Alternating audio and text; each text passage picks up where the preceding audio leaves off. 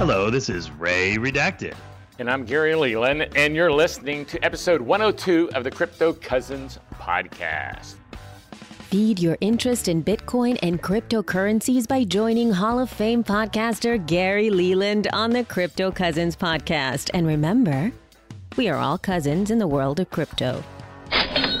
This week's price of Bitcoin. $12,595. That's up $1,881 or 17.6% over the last seven days. Howdy, howdy, howdy, howdy. Four howdies for you, Ray, because you're a Texas boy. There we go. That's the fourth one. That's the magical one. Yeah, it's the magical one. It's the, only the Texans get the fourth one there, dude. Three is just common stuff there. How you doing, Ray? Uh, long time no talk, maybe 15, 20 episodes. for sure. It has been a little bit of a while. I hope uh, everybody had a great holiday for the 4th of July. Well, Ray, I know this is getting old, but give us a 30 second intro as to who you are. Just 30 seconds. We don't need a long thing. Most people know who you are. Sure. So I'm Ray Redacted. I am the uh, occasional security consultant here on Crypto Cousins. I work in the cybersecurity world for a company that does information security for corporations all over the world. And that's pretty quick there. and uh, you know what? What got us going here is a couple weeks ago we started talking about security issues, um, and then you called me up to make sure that I was secure. You thought, and so I said, you know, we need to get you back on the show and talk about sim swapping and stuff like that because that's a big thing right now. Oh, for sure, for sure. And you know, the analogy that I would actually use, Gary, is uh, you know, way back around like episode fifty, uh, when we first talked about sim swapping. If one of your neighbors came to you and said, "Hey, one of our neighbors had their garage broken into and his televisions were stolen," uh, that would be concerning. But if one of your neighbors came to you and told you that 12 of your neighbors had been broken into via their garage door or whatever, then you would probably sit up and pay a lot more attention. And that's really where we are with the sim porting or sim hijacking attacks right now is they've become so widespread especially in this small community of uh, cryptocurrency users and enthusiasts that it's really become you know somewhat of an epidemic that really needs to be addressed in several ways so that's a, a, pretty good analogy you put there. If my, my neighbor had a problem, I'd say, oh, sorry to hear that. But if my whole street had the same problem, I'd be up at night with a gun, probably sitting at the door there. For sure. Know, making sure nothing happened. Well, and, and and by the way, Gary, if I told you that all of the attacks were coming in through their electronic garage doors because the thieves had the ability to force open the garage doors using electronics, you know that would be a, a very very serious concern. Then you would really be wanting to get a, a stronger garage door lock and an alarm system and all kinds of other things. And that's that's really where we are with this uh, sim porting epidemic. Is is there are certain common threads to almost every one of these attacks that can be identified and hopefully defended against. Well, where do you want to start? Let's let's start with um, what do you think? Social engineering. Yeah, so let's you know we I think we we can start off by making some definitions, and I know that uh, out there in the cousin universe, uh, there are a lot of variety of skill sets, and, and a lot of folks are a little bit more familiar with some terms than others. But the term social engineering is a cybersecurity term that refers to the use of deception or human psychology to get people to divulge uh, confidential information, such as passwords, or to get them to do things that they're not necessarily authorized to do. So the classic social engineering attacks are phishing, which is spelled with a PH where people are fooled into giving their logins and passwords to certain websites. Uh, but more commonly, we see social engineering attacks where uh, hackers are basically hacking humans by contacting cellular providers and convincing them to move a phone number over from one SIM, uh, that's a subscriber identity module, to another SIM, and then they can take control of that cellular account. I never knew what SIM stood for. well, now you do. and and so ultimately, this this plague of attacks is really a social engineering attack, it, it, as are many. As a matter of fact, uh, most attacks start with some type of social engineering. It's a little bit over 90% of the major data breaches start that way. Uh, but in this case, what ultimately happens is the adversary or the threat actor uh, is able to convince someone at typically AT&T, Sprint, T-Mobile, or Verizon that they've lost their phone and that they need their phone service restored to a different SIM. That's that little chip that goes in the back of the phone. And then once that happens, especially in the cryptocurrency world, the attacker is then able to use that new phone and that new SIM to take control of other things that are in uh, what in the cybersecurity business we would call a cyber kill chain or an attack chain. And what that refers to is there are certain things in your online life that depend on the trust of other things, right? So, so, and when we think about chains of trust, uh, if your if your Gmail, for example, trusts your cellular provider and it trusts that your cell phone is in your hands, then that can become a weak link, right? Because if your cellular provider, your phone is not in your hands, then the person who does have it in their hands, in some cases, might be able to get into your Gmail or even worse, into your Chrome stored passwords. And that's an extremely common scenario for SIM swapping.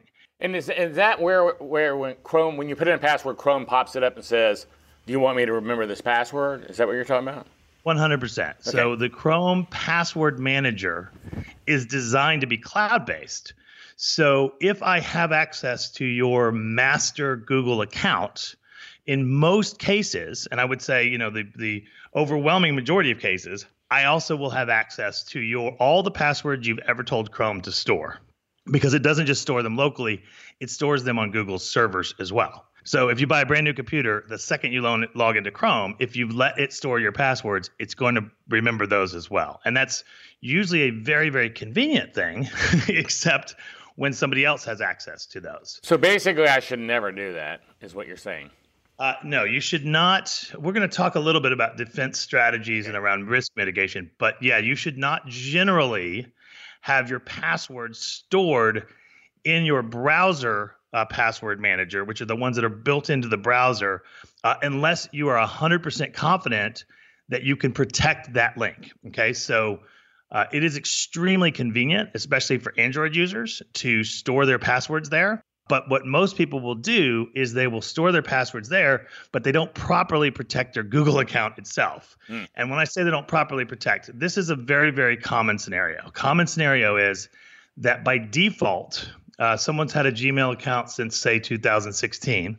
By default, if they get locked, if they can't remember their password at all, they can restore or reset that password if they have the cellular phone that they registered with Google. So you right. can see the problem is is if somebody sim hijacks you, okay, uh, in a very common kill chain, what might happen is they call T-Mobile or even walk into a T-Mobile store, uh, get, are able to get a new SIM issued on a burner phone that they have from Walmart or whatever, uh, and then they can go to a Chrome browser, say I forgot my password. Google sends them a reset code over SMS, which they now intercept. Right, that reset code uh, it shows that you know they have possession of the phone, and then they can change that password for the master Google account. And when that happens, if you've stored your Coinbase and your all of your Binance and all of those passwords in there as well, they have instant access to all of those too. Mm. And it can even be made worse because most people are also storing their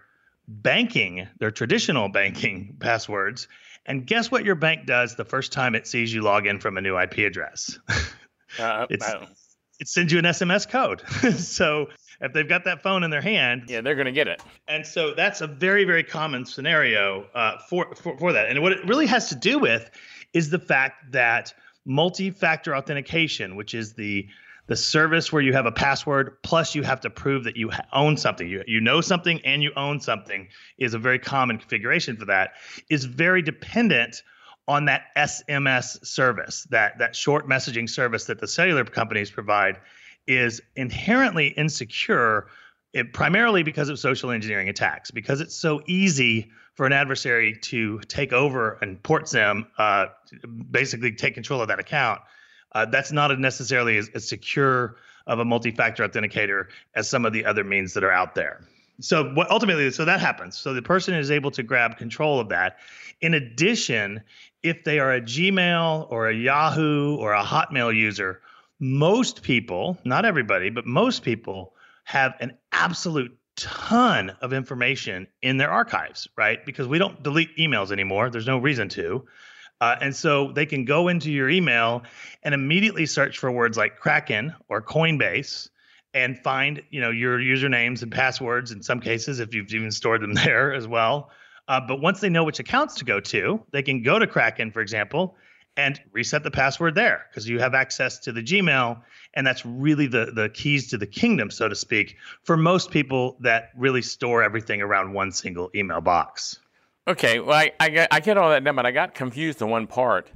The multi factor authentication, that was supposed to be, I thought, like the primo deal. You well, know, sure. That if I had that, you know, even if they got all my information, they still wouldn't know the numbers, you know, to put in.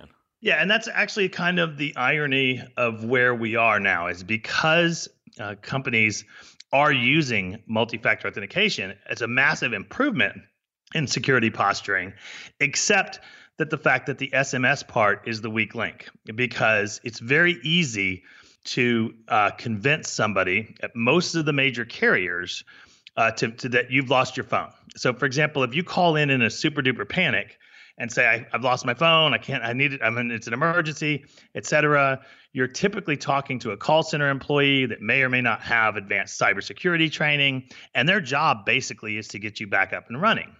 So it's very easy for criminals to take advantage of that. And again, once they have that second factor, uh, in many cases, they're able to reset the, the first factor, which is the password, right? So there's the, there's the inherent weakness, you know, kind of in that system. And when you talk about uh, doing threat assessments, whenever you look at uh, how do I protect myself, and let's go back to the house analogy, right? We know everyone is coming in from the electronic garage door, or that's a very common way, right? But you can do things to prevent that, right? Certainly, you can replace your garage door with a different type. that's one type. Uh, we can also put deadbolts on the doors between the house and the garage. Uh, we can add additional alarms, or better yet, best of all, we can get a dog, right? Because criminals don't typically like to break into houses where there's a dog barking. And I don't mean a, a little baby dog. I mean like something that has a kind of a, a, a scary sounding bark, right? Uh, and in this analogy, we can do the same things. So, your job, if you want to protect your crypto assets, is not necessarily to make your cybersecurity posture like Fort Knox. Okay, what you ultimately want to do is make it so inconvenient and so uh, risk. I mean, so risk- they go do someone else who's easier. That's a great. That's a yeah. That's a great starting point, right? For sure. So I'm going to stop you for a second because, as I said to you just a second ago about the multi-factor authentication being the secure thing, something dawned on me that happened to me. You remember when I was switching my multi-factor from Google to another company? Yeah, sure, to Authy, right? Yeah, yeah. And uh, I was going on to sites and redoing it, you know, changing it and stuff. And one site I messed up on, and it was still on Google Authenticator, and I didn't pay attention, and I deleted Google. Oh boy! So technically, I shouldn't be able to get into my site, right? Correct. Well, I just sent them an email and said, "Oh, what I did," and they turned off my multi-factor oh. authentication so that I could get into my site and turn it back on with the Authy. Yeah, so that's so, a so that's he, something you didn't name as a problem with that is I just sent an email. I had my account number. I sent my email and I said, "Oh man," they said, "Well, you didn't turn it off," and I said, "Oh man, I deleted it." And they said, "Well, we'll turn it off for you so you can get back in." Well, Gary, that's actually one of the best things that you can do uh, if you're very, very serious about cybersecurity is you can test your own ability to social engineer yourself. Well, I did it. For example, in that case, you learned that that particular company will disable multi-factor with just an email request from your email box, which is trivial for a hacker to spoof, right? It's right. very easy for them to spoof your outgoing email. And this was a big company that we all know. I just I have no per- reason. I'm not like 60 Minutes. I have no reason to throw them under the bus. Uh, if someone calls me, I'll tell them. But uh, yeah, that was a it was a big company. Went some off weird thing. Yeah, so that's one of the things that I will actually do every year. So I have cellular phones from all the three major providers, and I will try to try to basically sim hijack myself every year uh, in February of every year. And I've never ever not been able to do it. As a matter of fact, uh, on T-Mobile, I was actually able to do it with a with basically a copy of a of a water bill. It wasn't even my real water bill, right? Uh, in person in a store, right? But it is shockingly easy, even if you take some of the uh, precautions that we're going to talk about towards the end of the show. It is actually very easy to do, and that's one of the reasons why, from a security posture standpoint, we're going to uh, give you some advice on how to protect yourself from sim hijacking, but we're going to go forward with the assumption that you cannot prevent it. Period. It, it absolutely will happen. And you want to make sure that you know what will happen you know, when that occurs. Because as of right now, I can't tell you with confidence that any of the cellular providers or Google, for that matter, uh, are able to prevent this 100%, even if you're set up correctly. Now, I guess that would be a a little bit of a teaser for some of the things that you can do. I mean, you can put a PIN, a personal identifiable number, a personal identification number on your SIM ports. Okay. Uh, the problem with that is is that thousands and thousands of employees at these cellular companies are authorized to override that because in many cases people will forget their PIN, right? It's a little bit more of a convoluted process, but that's certainly better than nothing. That's that's the lock on your garage door to your house, right? That's it, it's certainly better than right. nothing, and everyone should do that. You should call your cellular provider or go to their webpage and apply an eight digit or 10 digit pin okay not a four digit one because in theory that those would th- those are not nearly as secure uh, put a put a longer pin on there, and then ultimately that will slow down an attacker. And just like the analogy about the dog, in many cases they'll just move on to the next one, right? Because they don't want to necessarily bother with trying to override the pin. Right, right. So that just makes it a it's a first step, though. That's just a first step. Yes, and so, but the real magic, the real important thing to do, the most important step, and most people will find this to be an incredible inconvenience to do, but you really need to divorce your online personas from your cellular phone numbers so that your cellular phone number is not used for recovery on any services, your Google, oh, any of them at all. So I used Hush for my phone. That's the phone number I usually give out. But you're saying I should have that number connected to my crypto accounts? Yes, yeah, so there are uh, several methodologies for doing that. You can use a service that will forward SMS messages. Uh, you can use something like Google Voice or uh, Text Now, where and just use that number as a confidential, just for recovery only, right? Uh, or you could take the methodology that you've taken, which is you don't ever give anyone your cell phone number out. Now, the problem with saying I'm gonna I'm gonna have my service with AT and T, but I'm not ever gonna give my number out to anyone, so they wouldn't know how to reset my uh, SMS, you know, resets for Google or whatever. The problem with that is the carrier employees, which there are thousands and thousands of them, they still know that number as well. So it's a little bit better to divorce yourself from the cellular company completely and basically have uh, one specific number that you only use for a recovery that nobody knows. Okay. In many cases, even you shouldn't necessarily know it. You shouldn't know it off the top of your head. You should have to be able to uh, to log into Google Voice or whatever else that is. Okay, and, so with Hush, I can have two phone numbers if I want. I should be making that second one, from what you're saying, the one that I would give like Kraken or Coinbase or whatever. Yes. No one else has it except for crypto people. Sure. Or, or, better yet, at all. Like in many cases, I know that the uh, the the there's a recent article on Medium by Ciphertext where they actually talk about and my crypto by the way that was the other co-author where they actually talk about not having Google have a number for you at all right so so Google doesn't even need to know your phone number at all uh, and give give them That's other hard to ways do. to Google keeps wanting that thing. I set up a new account with no phone number. Yeah, and I'm not I'm not 100% sure certain that if you tell Google to forget your phone number, I'm not 100% sure if they ever really do forget, right? Yeah. they might they might disable it in your profile, but I think once you give Google a piece of information, it's safe to assume that they probably retain that information yeah, I would think they keep it forever. I don't and certainly if you're an Android user, right? If you're an Android user for sure. So, but that gets us to this next the next big point, which is ultimately all of this comes down to the fact that SMS, okay, is a bad uh, incomplete uh, way to use multi-factor authentication. Now, it's better than nothing, right? So a lot of people will argue whether it's better to to not use it at all versus SMS. It's absolutely better than nothing. And usually, when you're SIM hijacked, you will know, right? So your phone will stop working. Uh, you'll start to get password resets from companies like Apple and Google. And so you'll at least know, and you can actually start responding to to that situation. Uh, but much better ways are out there for multi-factor authentication. And and and ultimately at the end of the day uh, that is the best solution for your crypto logins your exchange logins. Now we all know that we shouldn't store significant assets on crypto exchanges right? We, we should keep those uh, in hardware wallets or paper wallets or or other ways that we control the private keys. But let's just say for some reason you do need to store some bitcoins on an exchange uh, that exchange should be using uh, several layers of multi-factor authentication that do not involve SMS. Now, in some cases, you can set that up so that when you log in, you need a login, a password, a multi-factor token, which is typically uh, a, a, code that's generated on another device, right? Uh, or potentially a hardware key.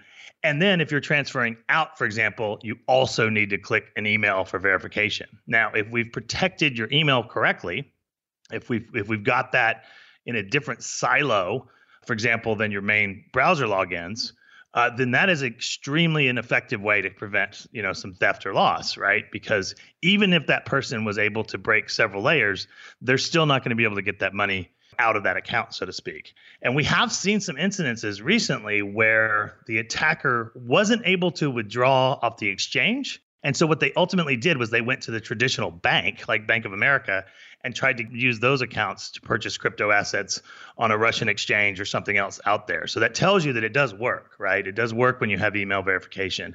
And a lot of times people that do crypto assets will say, oh, that seems like a pain, but it's a very, very important pain to undertake because if it's a pain for you, it's a triple pain for the attacker. Right. How about, you know, this was something new I saw the other day that I wasn't familiar with.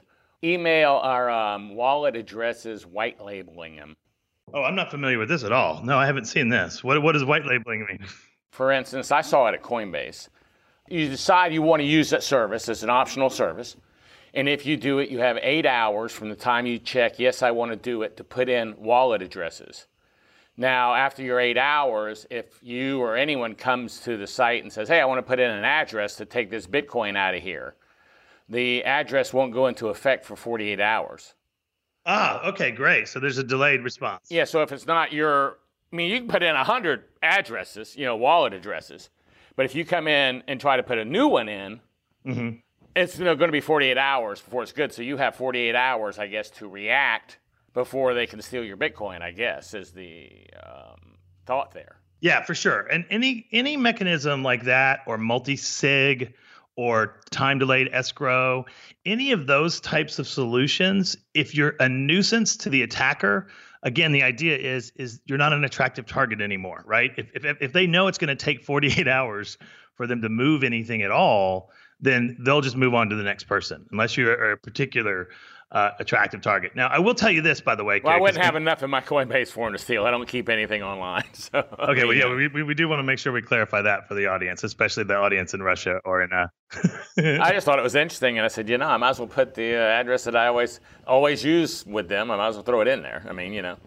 For sure, and it does sound like an interesting. It does sound like a very interesting approach to it. So, but that actually kind of leads into the next portion, which is why is this so happening so much? What what what causes all of this to become such a a pandemic, so to speak, in the neighborhood, right?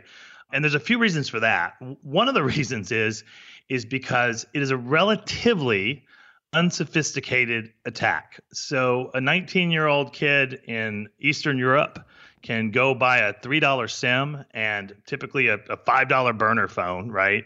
And if they know what they're doing and they're able to actually port that number, the attack almost costs nothing to do. It's almost basically free to do and then the risk reward ratio is such that uh, like for example in the united states you know brian krebs has written about this gang of, uh, of hackers that are between 19 and 23 years old of which some of them were actually arrested. So that's how we know a little bit about their operation. But they were generating a million dollars a month right? So doing a very unsophisticated attack they're generating seven figures a month doing uh, basically what amounts to a few phone calls and a few kind of keystrokes and that's a very interesting analogy because you couldn't, as a 19 year old kid, you couldn't plan to rob banks for a million dollars a month, right? Without doing some serious planning and risking being shot and things like that. Uh, but in this case, it's actually an unsophisticated attack, and then the attract the target is so attractive because once somebody takes your crypto assets, they're basically gone, right? There's really no recovery path for if your Coinbase account is hacked and somebody steals all your bitcoins, right? Uh, and that's a little bit unprecedented because if somebody were to do that on your Visa or your MasterCard or your American Right. Express, you're not going to pay that, right? Typically, the, the cardholder the, the cardholder is, is free from liability on that. But in this world, it's gone. It's it's it's toast. And then also, law enforcement isn't that well equipped to deal with this. Now, there are some special task forces, especially in the FBI, that are dealing with this, but not compared to the volume of attacks. I mean, it's it's it's overwhelmingly on the side of the adversaries uh, that this is actually occurring. And, and we- know for a fact it will continue because of that ratio of risk to reward. We, we know that it's only going to continue to get worse and worse.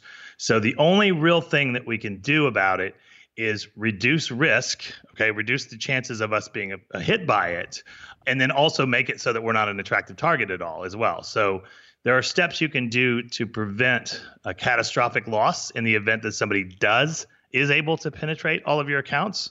You know, then that's certainly where we talk about using non-browser based password managers. And when I say non-browser based, I mean companies like LastPass or OnePass that will actually act as a plug-in to the browser, but are not native to Firefox or Chrome or Safari or whatever that is, right?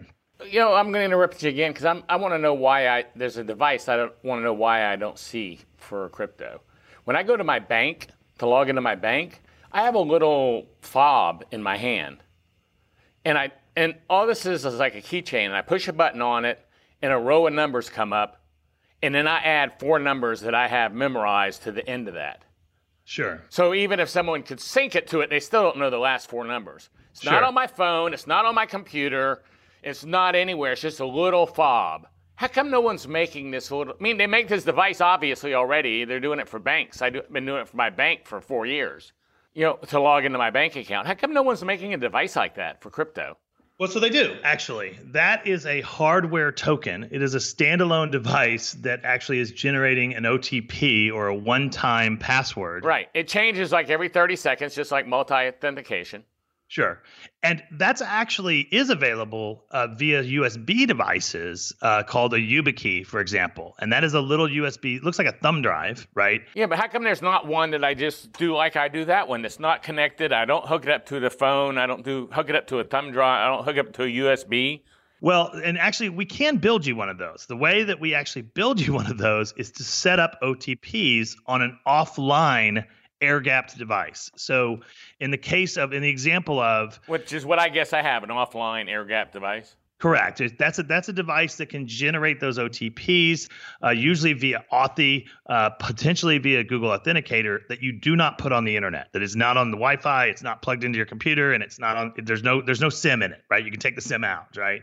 Uh, which is very much a a a po- potential security uh, protection mechanism because what that means is is that you have a device uh, running those codes that cannot be necessarily hacked, right? Because it's because it's not connected to anything else. It- it's out there.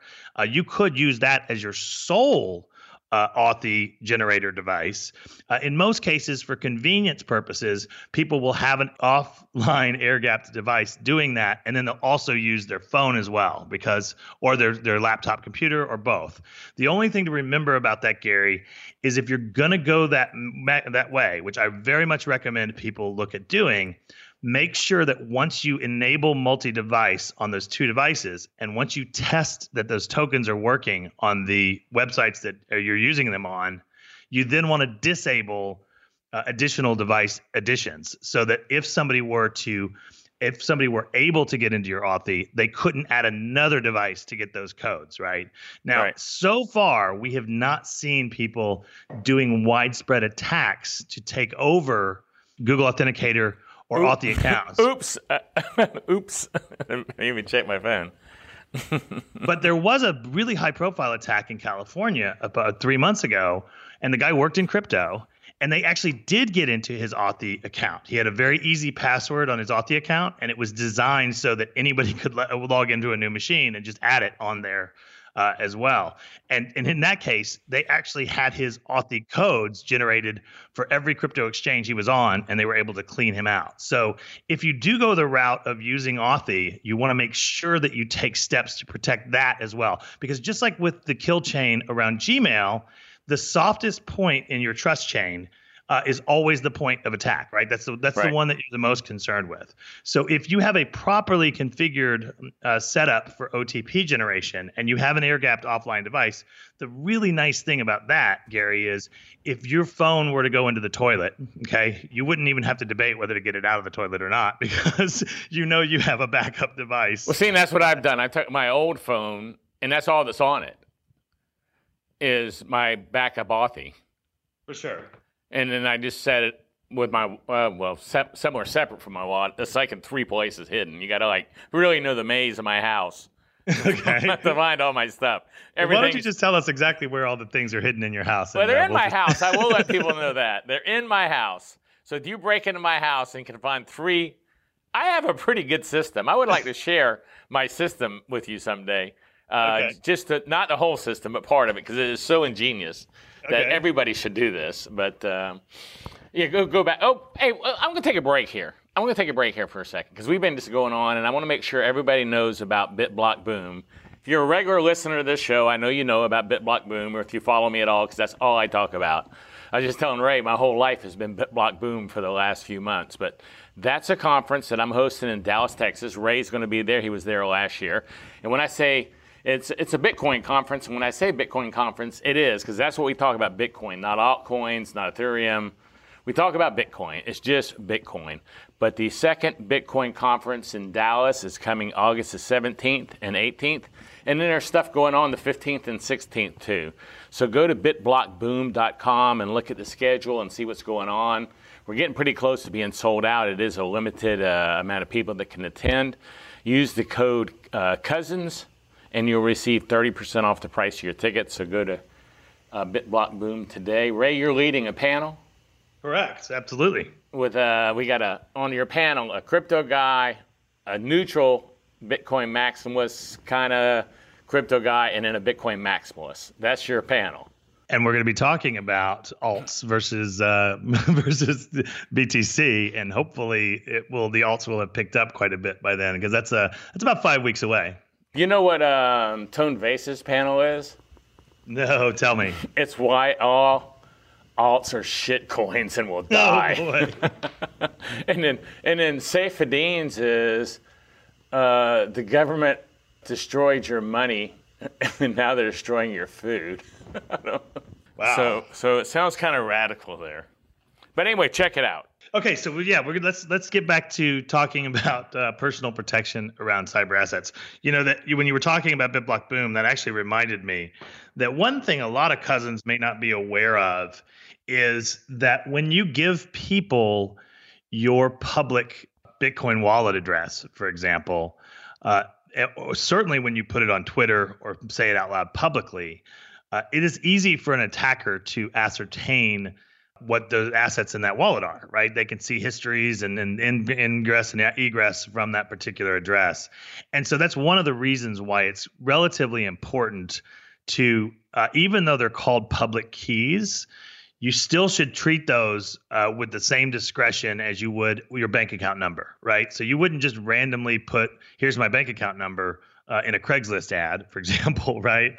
Uh, and you really should treat your public keys the same way because uh, adversaries can do things like dusting attacks or they can do chain analysis to try to figure out who you're connected to uh, in the hopes that eventually they can either find out who you're doing business with uh, by a, from a personal standpoint uh, or just kind of whether and how many assets you hold right? And that particular portion uh, is called operational security or opsec uh, which is that you want to be kind of paranoid gary. You, you want to treat that information uh, as if the, it was only attackers that you were talking to, because especially on social media, uh, that that it absolutely is. I know I've joined some of the crypto organizations uh, on Facebook that I think I joined yours as well as a couple other masterminds there.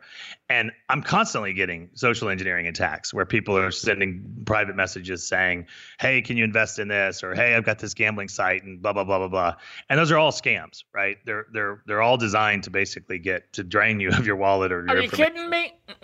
I thought I was like gonna win a lot of money. No, you're you're not going to win a lot of money. Oh, in you're that. joking me, right? Because I really have been really working those real hard. and I will tell you, there is a, a type of attack where uh, the attacker is solely looking to try to identify people that are gullible, right? So by identifying yourself as someone who's gullible on this podcast, you might be make you might be drawing a bigger target. Oh my you know, gosh. on your on your on your own back. So Well, I was really counting on those winnings. I mean, uh, to to make sure everything went okay for me in my retirement. And again, you know, that is yet another reason why, you know, when we talk about uh, our identities, our, our kind of our, our online personas, so to speak, uh, you want to make sure that you're protecting yourself and your personal information because if an attacker thinks that you are an extremely attractive target, for example, if you were to say on this podcast, you know, I've got 110 Bitcoin sitting on Coinbase, Well, I can tell people right now I don't have 110 Bitcoin, and if I did, they wouldn't be. so let's make that official. That's good. But for example, if you were to make those kind of statements, which people do all the time, right? On Twitter, you'll see people posting screenshots of their Blockfolio. Oh yeah, I see that a lot. Yeah, I see that a lot. And all that is doing is drawing in as if you were put it pouring blood in the water around a bunch of sharks because those attacks are very can be very targeted attacks, right? If I'm a hacker and I know for a fact that there's somebody that has 100 bitcoins, uh, I'm going to work at least 100 times harder on that person uh, than I would for somebody that I thought, you know, the chances were that maybe they had one, right, at the Right. most, right? So it really is about reducing the attractiveness of becoming a target, right? As well as also just being very careful about the kind of information you divulge. Now, Well, someone like Tim Draper, I mean, who it's public knowledge has 100,000 Bitcoin or something. He must be getting targeted all the time. and I'm not going to discuss his personal security. No, no, I don't. I don't know what his security is. I'm just saying someone of that caliber that you know has a lot of Bitcoin. Yeah, You know, just generically a person, you know, that's out there in the public. I've got a ton of Bitcoin. They're really getting hammered. For sure. And they wouldn't necessarily tell the world if they had been breached either. Like if you're Craig Wright, for example, you know for a fact he's he's under constant assault, right? Yeah, yeah, yeah, he's not going people to advertise that oh I got stolen because if he did, then there would be even more sharks at the in the water, right, so to speak. Oh yeah, saying, oh, it is possible to get money from this cat. This cat. You know, it, it is interesting because I will tell you, and I'm not going to name names here, but I will tell you some of the largest luminaries in all of Bitcoin, like the really, really, really big megastars, people we haven't even mentioned yet. I have talked to some of them before about security, and most of them don't use cell phones at all. At all, like not even a tiny bit. So um, I can think of one particular individual who's written a few books, and he only uses the iPod Touch plus a Wi-Fi hotspot. So you can't SIM hijack him if you wanted to, right? like there's just no way to do it at all. Uh, and and you know you might think, well, I wonder if that paranoia is that paranoia too much? Well, last year there, there were a lot of people that were sending bitcoins, you know, to this pers- the, the, uh, this person. So yeah, it certainly is, you know, well established that you know those types of security mechanisms are there. I will also tell you, uh, I haven't mentioned this yet. But uh, last month, an article came out where Google said, We don't think this attack is very serious because it's only a few uh, very high profile individuals. And we have a program, okay, for politicians and journalists uh, that is a very, very specific program that uses hardware keys and it's much, much harder to get into your Gmail, okay? Now, the problem with that Google stance is what they were ultimately saying was that SMS two factor or multi factor is better than none at all, which they're right about. But they're wrong about how many people are high profile. I would say anyone who's involved in cryptocurrency trading, anyone who's on Telegram talking about it, anybody who's on Facebook, anybody who's downloading a lot of podcasts, those are attractive targets that are out there. But the good news is is that both Google and AT&T and T-Mobile and Sprint have this kind of path for what they call high risk individuals and you need to make sure you identify yourself to your providers as a high risk individual if no if for no other reason than the fact that you are involved in cryptocurrency. Yeah, so that's just a take, and you need to call up the security of your phone provider and make sure they know. 100% and certainly apply that pin and if they will let you if you if they will let you tell them I don't ever want to let my SIM be ported without showing my passport or without showing a physical ID in a store. Now again, That, that- well, we know from previous episodes that really doesn't isn't 100% foolproof. Correct. In many many cases, the uh, the way that people are getting around that rule is they basically convince one employee at a at a store to call another store and say we've already seen photo ID, which is a really easy way to kind of override that. But again, it's better than nothing. You certainly right. want to put those notes on your account. The real answer is to harden and protect your email, which is kind of the weakest link, so to speak, uh, across all that, and then remove the SMS on the cellular side completely. So, um, what are carriers doing about this? Yes. So uh, the carriers are saying they're doing all kinds of stuff that they put into place uh, programs and investigations and frequently asked questions.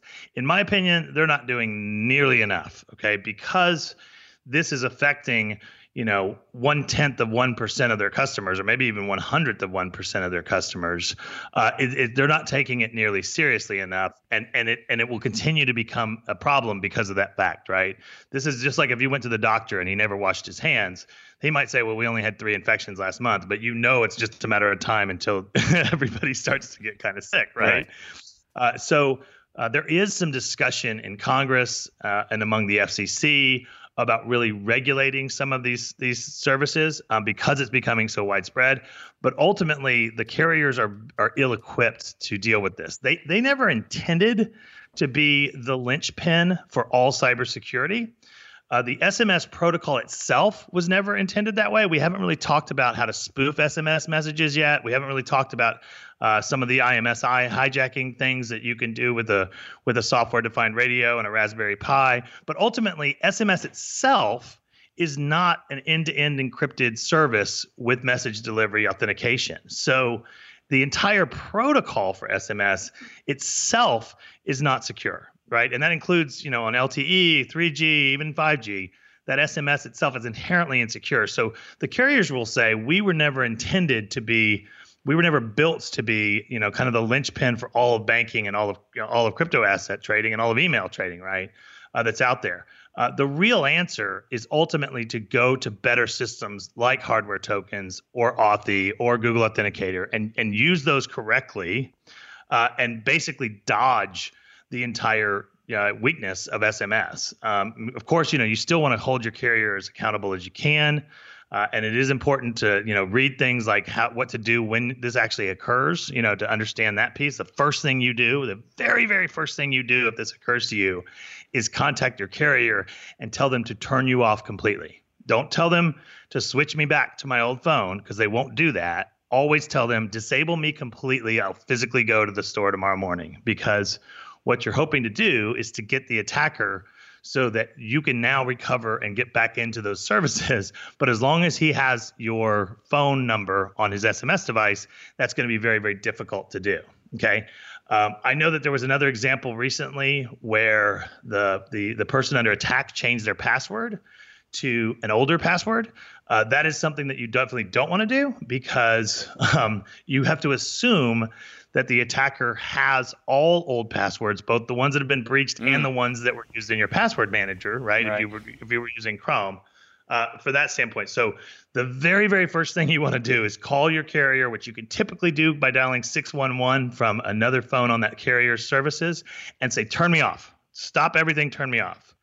Uh, and then try to take try to assess and what, you know just say say I'll physically go in the store or I'll talk to a level two support person, uh, you know, or whatever those things are. But again, prevention is way more valuable than mitigation or incident response. If we can prevent it completely, that's even better.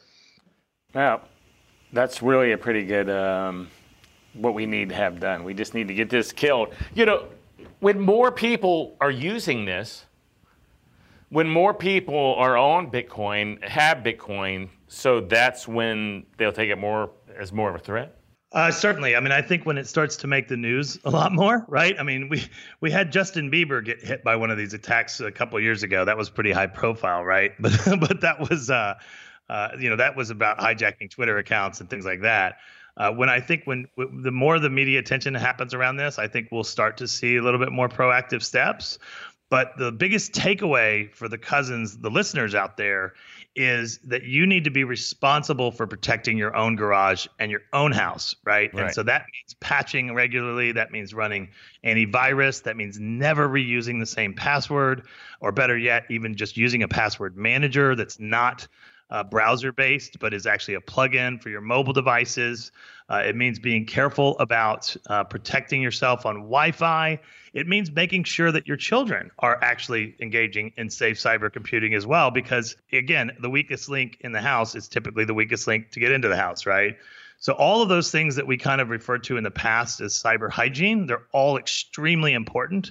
And they're becoming more important because these attacks are so prevalent and will continue to be. Well, good information there, Ray Redacted. Basically, it's just what you said, just making it harder so they go down the street. Correct. That's, That's the whole deal, right? Just making it harder.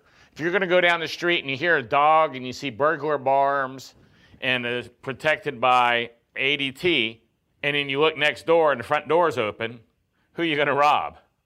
Sure. well, especially if you see an NRA sticker on the window, right? Yeah. At least in Texas, people don't typically break into those houses. Well, they might because they want the gun, but typically that means that the owners are probably armed. So. Yeah, yeah, they're taking their chances. Well, Ray, anything else you want about security before we wrap this up that you want to make sure people know? Yeah, so I mentioned this earlier. The folks at MyCrypto, that's Taylor Monahan and her crew, uh, as well as Ciphertext, wrote a really, really good article on Medium about what to do if you're attacked. And it also has some prevention and mitigation response there too. I think we could put that in the speaker notes, can't we, Gary? Can we can we yeah. put a link to that in your yeah, notes? Sure, sure. Uh, I would highly encourage people to check that out. It is very long. I think it's uh I think it's like a 30 minute read, which is means that you probably want to read it before you actually get attacked because that, that's the time of panic, et cetera. Um, and then the other thing I really want to leave everyone with is uh, I would highly encourage you to at least once a year uh, go to all your major accounts and pretend like you lost your password. Just pretend like it and see what the steps are in order for you to take over or hijack your own accounts. And then make sure those are secure. Yeah, it may be very eye opening. In your case of the multi factor that you lost, uh, you were very surprised to learn that it takes a simple email request for them to override their own internal multi factor. I actually thought I'd lost that crypto that was on that one. oh, so you were relieved, right? Yeah, I was. I was oh, good, because it wasn't a ton but it was some there. I mean, you know, we're not going to talk about specific amounts, right? That's bad OPSEC. yeah, well, it's not. much, it wasn't much. I mean, you know, I don't keep much online. I mean, you know, some I, I forgot even was there.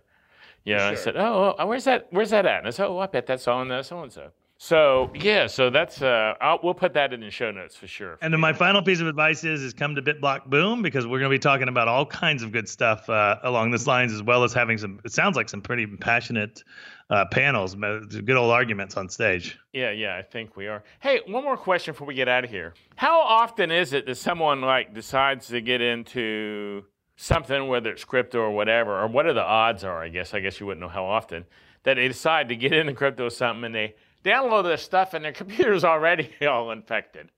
Yeah, so as they're setting it up, they're basically just handing over the keys to the, you know, to the criminals. Yeah, so I mean, there are shocking statistics about how many Windows devices are infected with spyware or with keyloggers. Uh, up to now, there hasn't been a widespread keylogger attack to try to capture credentials to cryptocurrency stuff. We have seen banking Trojans, though. We have seen uh, pretty widespread spread worms and trojans that are designed to fool you into typing your banking login and password, especially uh, in Asia and in Eastern Europe. Although there are several of those instances in North America, but I can tell you with 100% certainty, it's only a matter of time until that becomes a threat vector as well.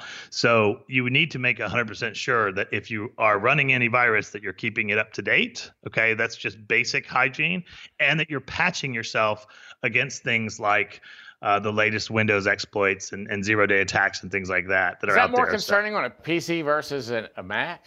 Uh, you know, I don't necessarily want to make that blanket statement because we have seen some pretty sophisticated Mac malware recently, uh, but it seems like from a risk reward uh, standpoint, there is a lot bit more. There's a lot more money to get in the Windows world, right? So it's attracting a lot more attention. I was visiting with a friend last night, and he's telling me, you know, well, when Bitcoin was 3,200, we ate dinner. He said, "Tell me when I should buy." And I said, "You probably should buy." And then he called me at 5,000 and said, "Gary, how much is Bitcoin? I said, 5,000. He said, I thought you were going to tell me when to buy. I said, I did. Remember we had dinner? and then last night I saw him. He goes, How much is Bitcoin? I said, 1,100. He said, I thought you were going to tell me when to buy. I said, I did when we ate dinner and when you called me and it was 5,000. So now he's ready to buy. Long story to get there. But that was just funny how every time I see him, he goes, I thought you were going to tell me. So, anyways, ready to buy, and he's got this Mac, and he, I said, "What do you do on your Mac?" He goes, "Well, I play video games all day on here, and I send emails. That's all I do." And so I'm going, "You're not, probably not. I know you're not very computer savvy. You're probably clicking on stuff because it says to." So I said, "Before you do anything, I, mean, I want to know if I'm right here, Ray." I said, "Before you do anything." We're going to have to download a virus uh, Sure. thing and see what in the hell's on your damn computer before we go open up any accounts or do any transfers or any wallets. Is that the first step? Yeah, just to clarify, you didn't say to download a virus. You were saying to download antivirus software, right, right, right. to make sure to make sure you haven't downloaded a virus. I just didn't know what kind of friend you were. If you were the kind of friend that would No, think I've written my cute. own virus. So like, sure. I, I help my friends out by installing it on their computer. Yeah, so I mean, ultimately, at the end of the day, if you think that that person might have malware or or advertising ware, Well, I think the odds are pretty good with him. He sits there and plays video games all day on his computer and opens email. well, the best thing of all would be to start with a new one, right? Like to start with a Chromebook or something that had never been on the internet before and get it patched up. right. Uh, because even antivirus uh, software is never 100% infallible, as we can see right now, because there's like a lot of viruses that wouldn't even be detected, et- et cetera, that are out there. But yes, you certainly do want, even if you're a Mac user, you do want to make sure that you're you're using and keeping up to date um, anti-Mac malware so- software as well. But in a perfect world, what you would have probably done for that friend is to convince them to buy like a really cheap Chromebook or even a cheap Windows laptop and just use that for crypto and nothing else, especially if he's buying more than a couple Bitcoins, right? Because it totally justifies, you know, spending a few hundred bucks to keep it Yeah. as secure as possible. Especially just getting a Chromebook. Just because, and I know that's what you do, right? You have a, Yeah. a dedicated laptop that's specifically for crypto, and you don't you don't necessarily intertwine it with all of these other No, services. it doesn't right? do anything. It's like my backup phone. It doesn't do anything, but it's one task.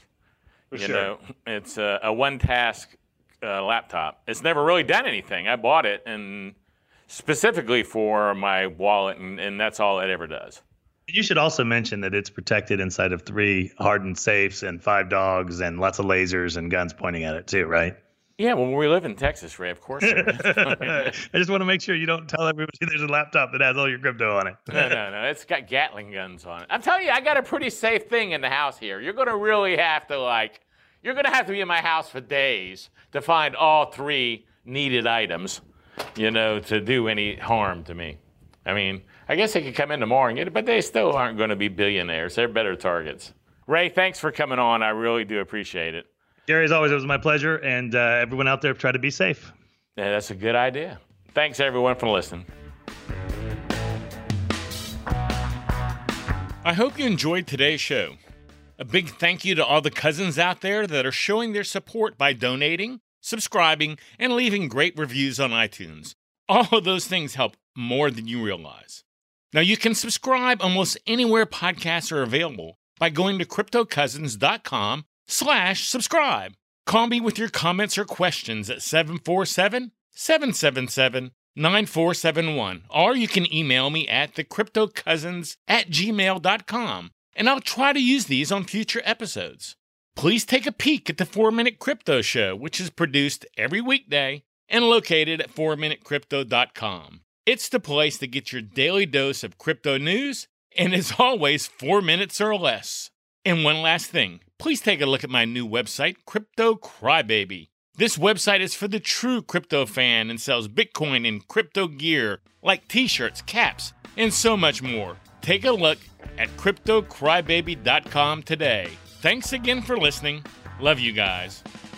Thanks for listening to the Crypto Cousins podcast. Please share the show with your friends. They can subscribe by going to cryptocousins.com slash subscribe. And if you want to know more about Gary, just go to garyleland.com. Make sure and join Gary and all the Crypto Cousins every week for a new episode of the Crypto Cousins podcast. The Crypto Cousins podcast and the information included in the podcast are not intended as investment advice. Investing in any cryptocurrency is risky, and you should never invest more than you can afford to lose. Always seek professional advice before investing in any cryptocurrency. Please understand you are using any and all information from the Crypto Cousins at your own risk.